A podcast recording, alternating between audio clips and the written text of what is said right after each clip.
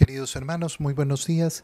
Bienvenidos a la lección divina de este día, sábado 25 de diciembre, día de la solemnidad de la Natividad de nuestro Señor. Una muy feliz Navidad para todos. En ese día, la Iglesia nos ofrece cuatro misas distintas que podemos, eh, que podemos hacer, que podemos tener. La misa de la vigilia de la Natividad de nuestro Señor y después la misa, eh, la misa de medianoche. Y de ahí nos ofrece la misa de eh, la aurora a las 6 de la mañana y la misa del día. Lo que vamos a hacer en esta lección divina del día de hoy es leer los cuatro evangelios que se nos ofrece para la celebración de la Natividad de nuestro Señor. Y entonces, al leer estos cuatro evangelios, vamos a ver todo ese recorrido que nos permite hacer la iglesia en este día. En la misa de la vigilia, es decir, la misa que hemos celebrado en la tarde de ayer, eh, la misa vespertina de la vigilia, leemos el Evangelio de San Mateo, capítulo 1, versículos 1 al 25. Genealogía de Jesucristo, hijo de David, hijo de Abraham. Abraham engendró a Isaac, Isaac a Jacob, Jacob a Judá y a sus hermanos. Judá engendró de Tamar a Fares y a Sará, Fares a Ezorrom, Ezorrom a Aram, Aram a Minadab, Aminadab a Nazón, Nazón a Salmón, Salmón engendró de, de Rahab a Booz, Booz engendró de Ruth a Obed, Obed a Jesé y Jesé al rey David.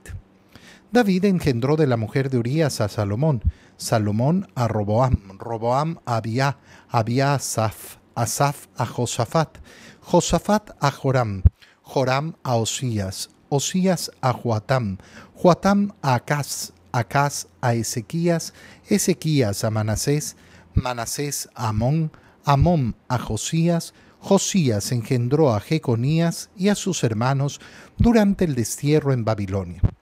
Después del destierro en Babilonia, Jeconías engendró a Salatiel, Salatiel a Zorobabel, Zorobabel a Abiud, Abiud a Eliakim, Eliakim a Azor, Azor a Sadoc, Sadoc a Akim, Akim a Eliud, Eliud a Eleazar, Eleazar a Matán, Matán a Jacob, y Jacob engendró a José, el esposo de María, de la cual nació Jesús llamado Cristo. De modo que el total de generaciones desde Abraham hasta David es de 14. Desde David hasta la deportación a Babilonia es de 14.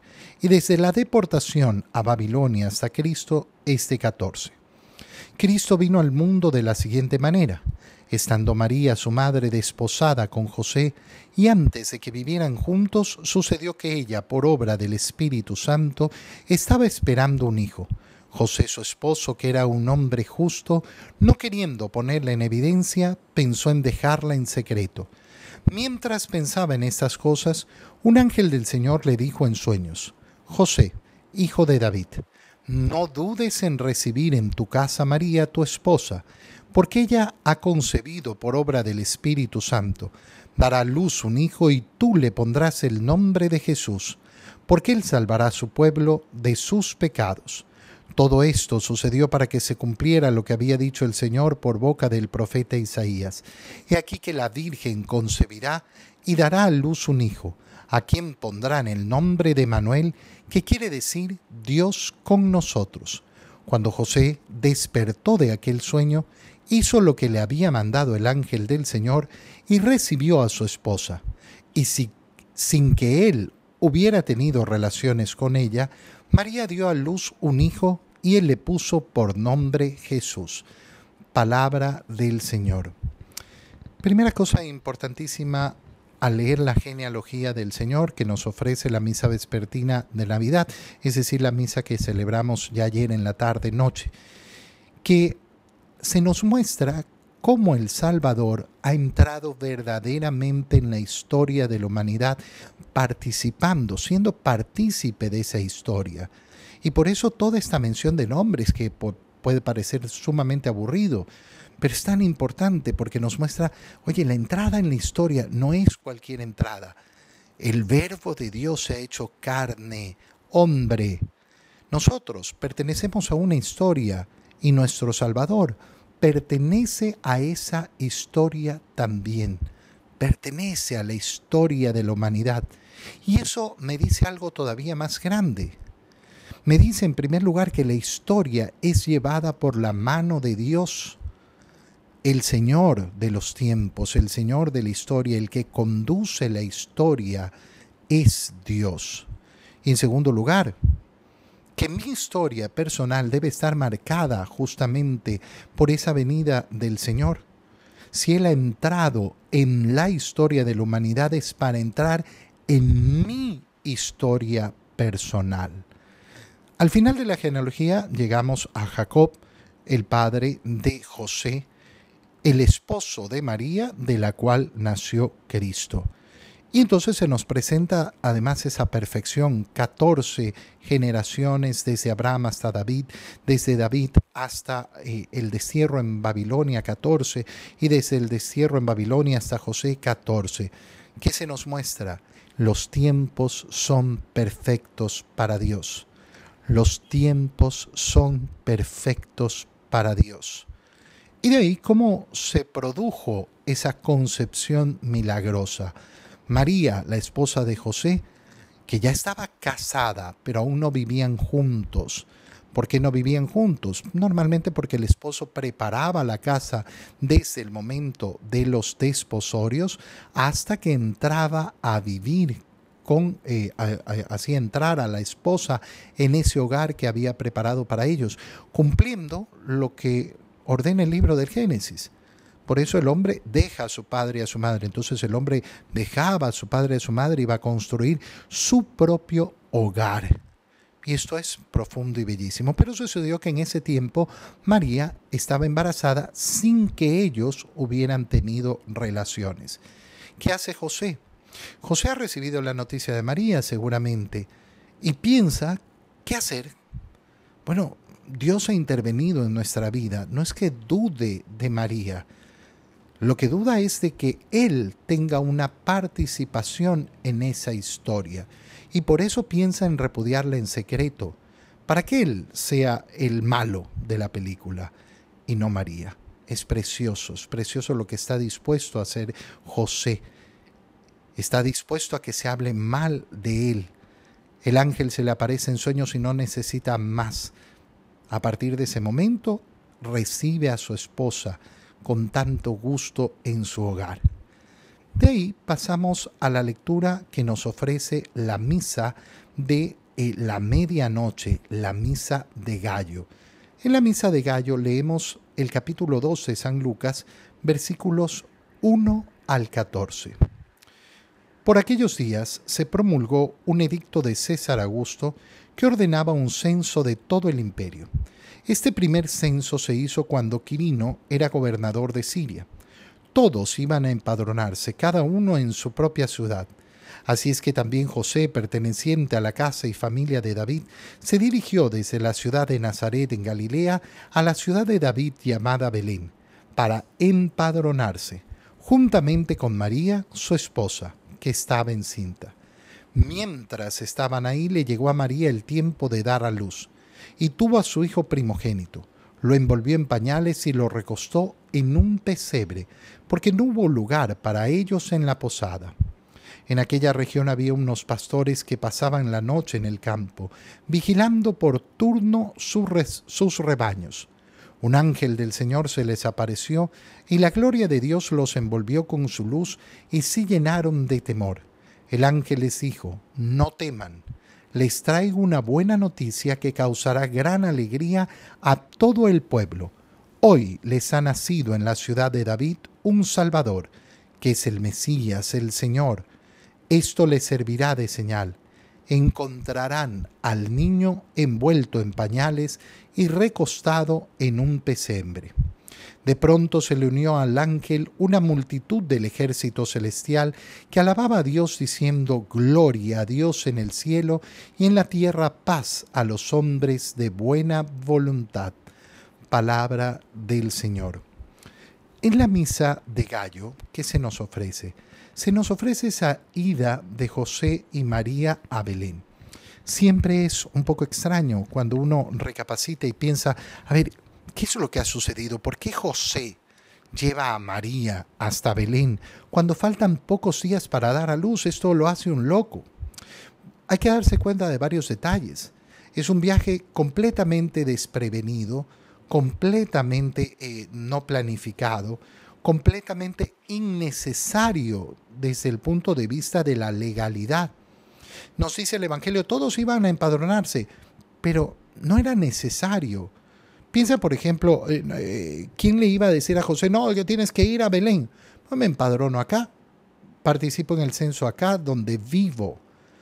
¿Qué ha sucedido? ¿Por qué esta locura de salir eh, tan tarde en el embarazo? José y María han planificado todo. Tienen todo preparado.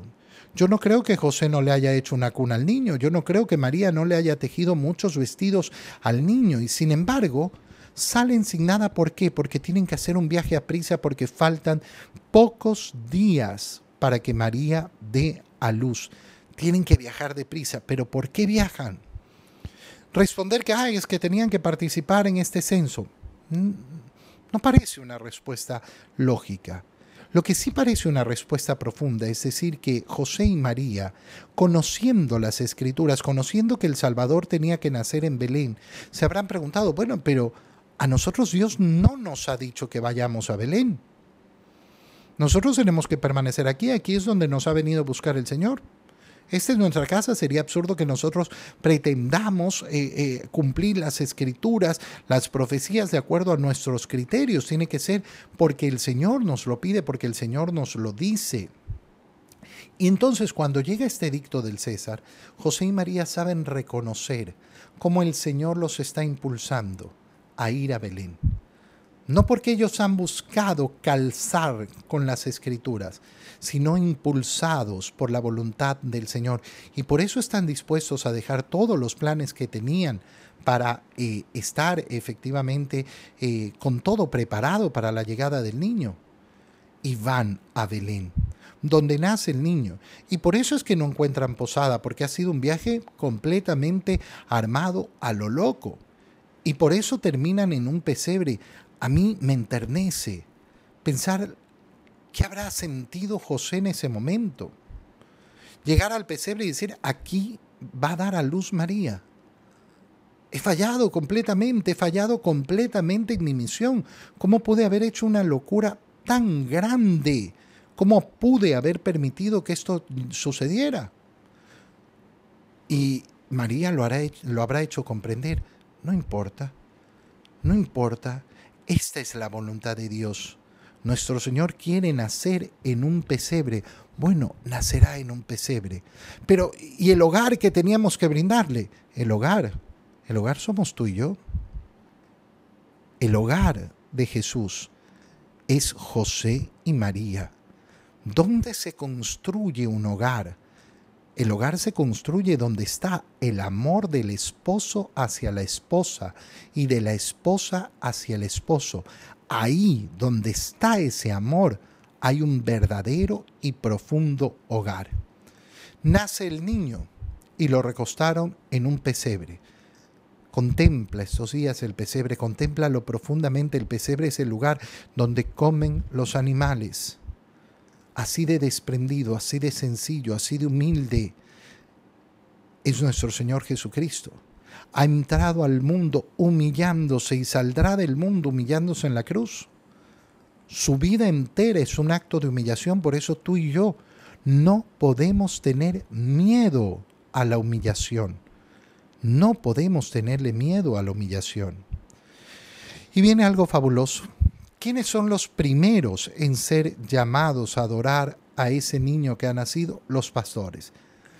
Para nosotros la imagen de los pastores es linda porque la Navidad nos presenta la imagen de los pastores, eh, los pastorcitos, los pastorcitos, de lindo los pastorcitos. Pero los pastores son considerados lo más bajo de Israel. Son gente impura, gente que tiene contacto con los animales, gente que nunca hacía las purificaciones. ¿Por qué? Porque eh, al tener contacto con los animales tenían que volver a purificarse son considerados lo peor. Bueno, lo peor, lo más bajo. Eso es lo que ha escogido el Señor para que sean los primeros adoradores. Y esto nos dice cuál es la preferencia de Dios. La preferencia de Dios es la de los despreciados. La preferencia de Dios es el de los que parece que no tienen importancia. La preferencia de Dios es siempre los corazones humildes y sencillos. Pero más todavía, si Dios ha escogido a los pastores para que sean sus primeros adoradores, bueno, eso significa que todos estamos llamados.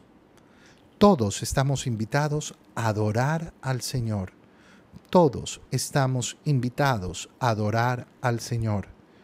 Qué belleza cuando entendemos eso. La siguiente misa que nos invita a celebrar la iglesia es la llamada Misa de los Pastores o la Misa de la Aurora. Se llama la Misa de los Pastores porque vamos a ver la continuación justamente de ese Evangelio de los Pastores. Leemos en esa misa el Evangelio de San Lucas capítulo 2, versículos 15 al 20. Cuando los ángeles los dejaron para volver al cielo, los pastores se dijeron unos a otros, vayamos hasta Belén para ver eso que el Señor nos ha anunciado. Se fueron pues a toda prisa y encontraron a María, a José y al niño, recostado en el pesebre. Después de verlo contaron lo que les había dicho de aquel niño y cuantos lo oían quedaban maravillados. María, por su parte, guardaba todas estas cosas y las meditaba en su corazón.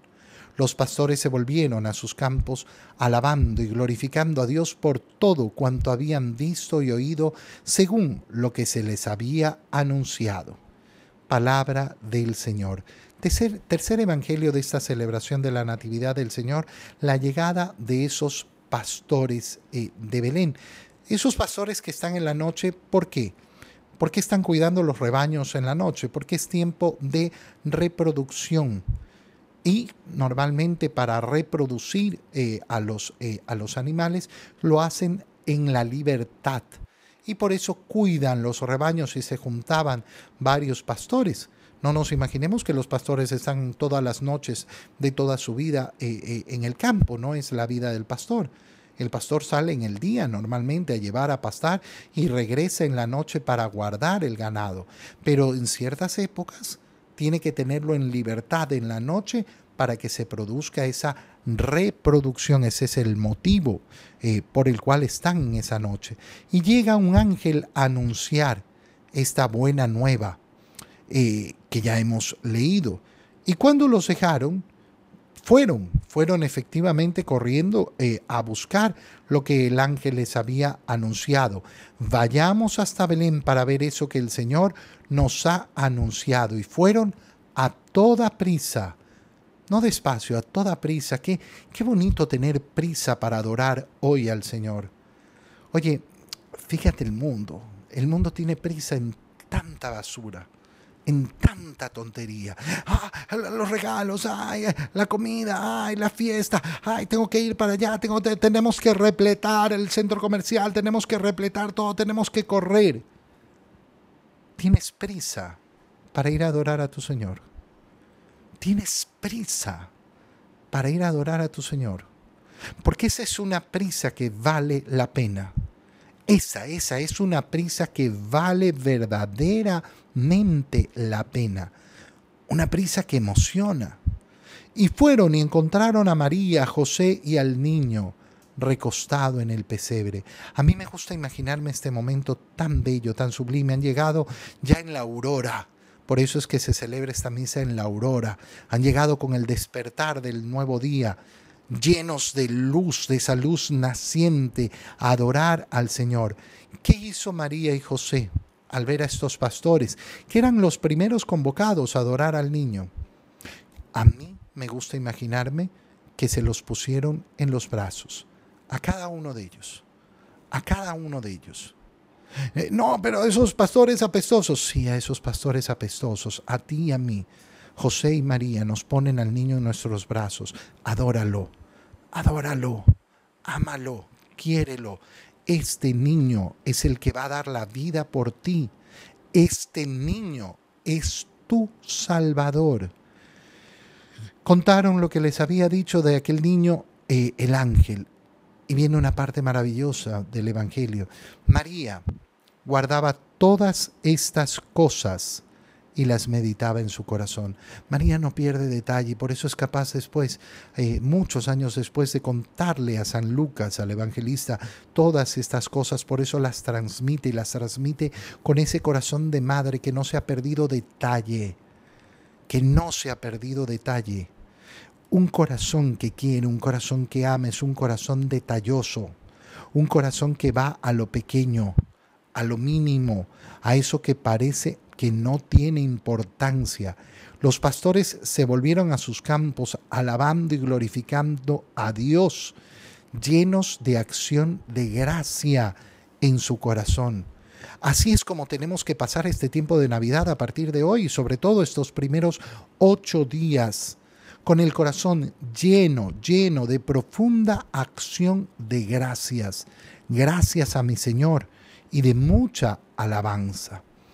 Y llegamos a la cuarta misa que nos ofrece este tiempo de Navidad. Y en la cuarta misa, eh, la misa del día, la misa que estamos celebrando eh, en, estos, eh, en estos momentos, nos vamos al Evangelio de San Juan y leemos el prólogo de San Juan.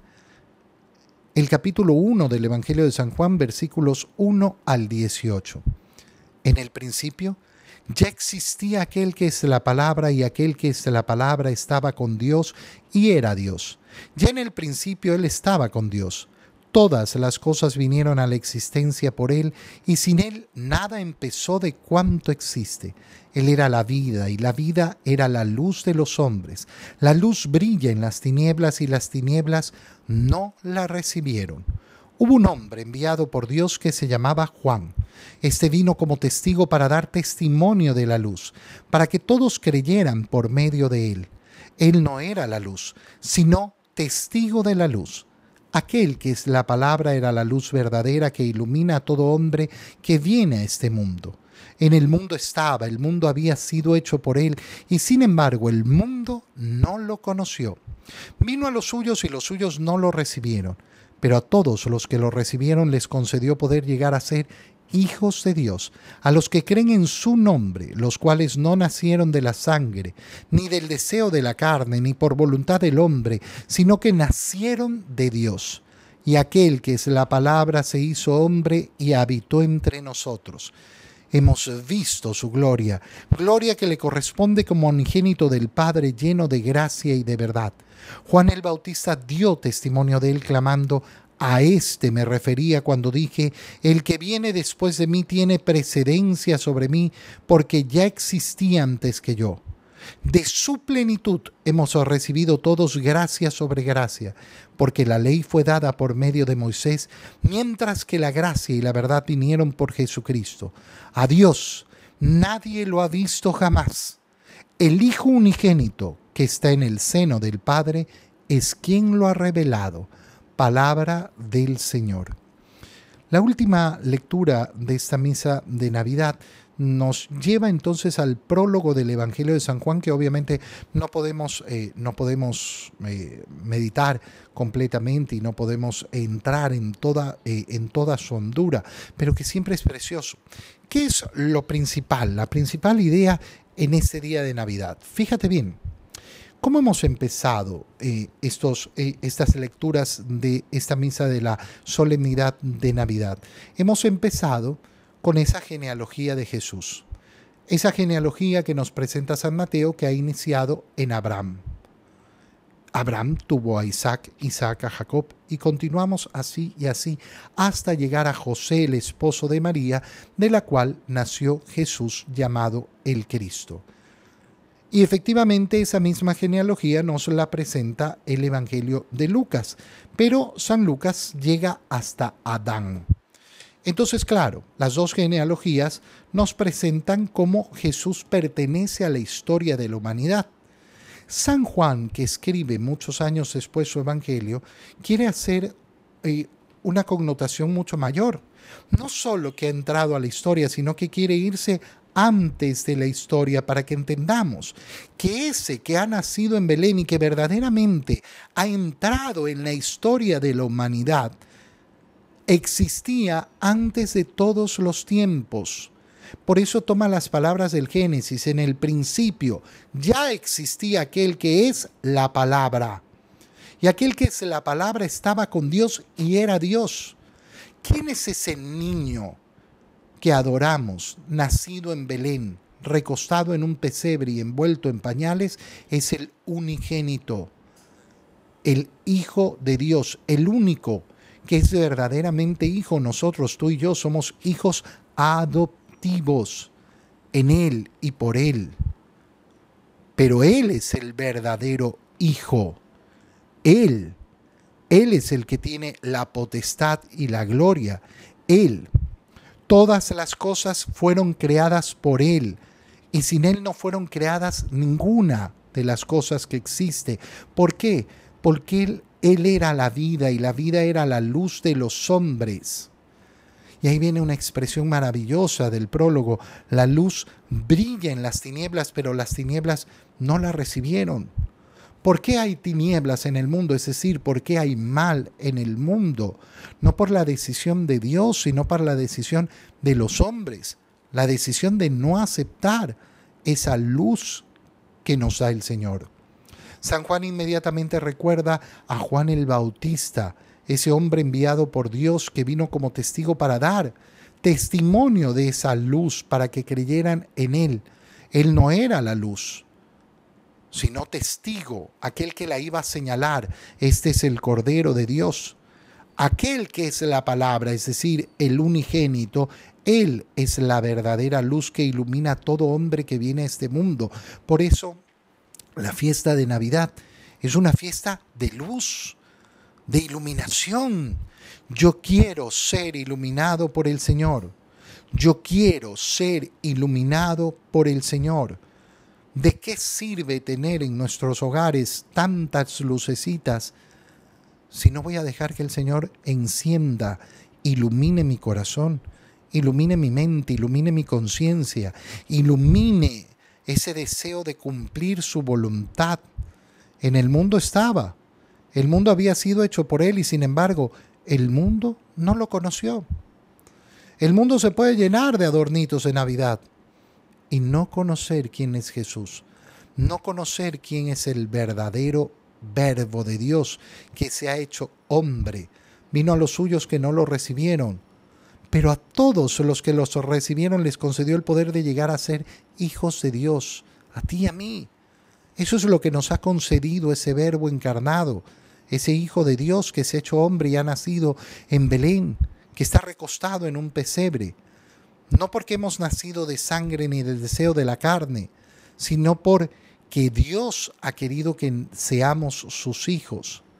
Y aquel que es la palabra se hizo hombre.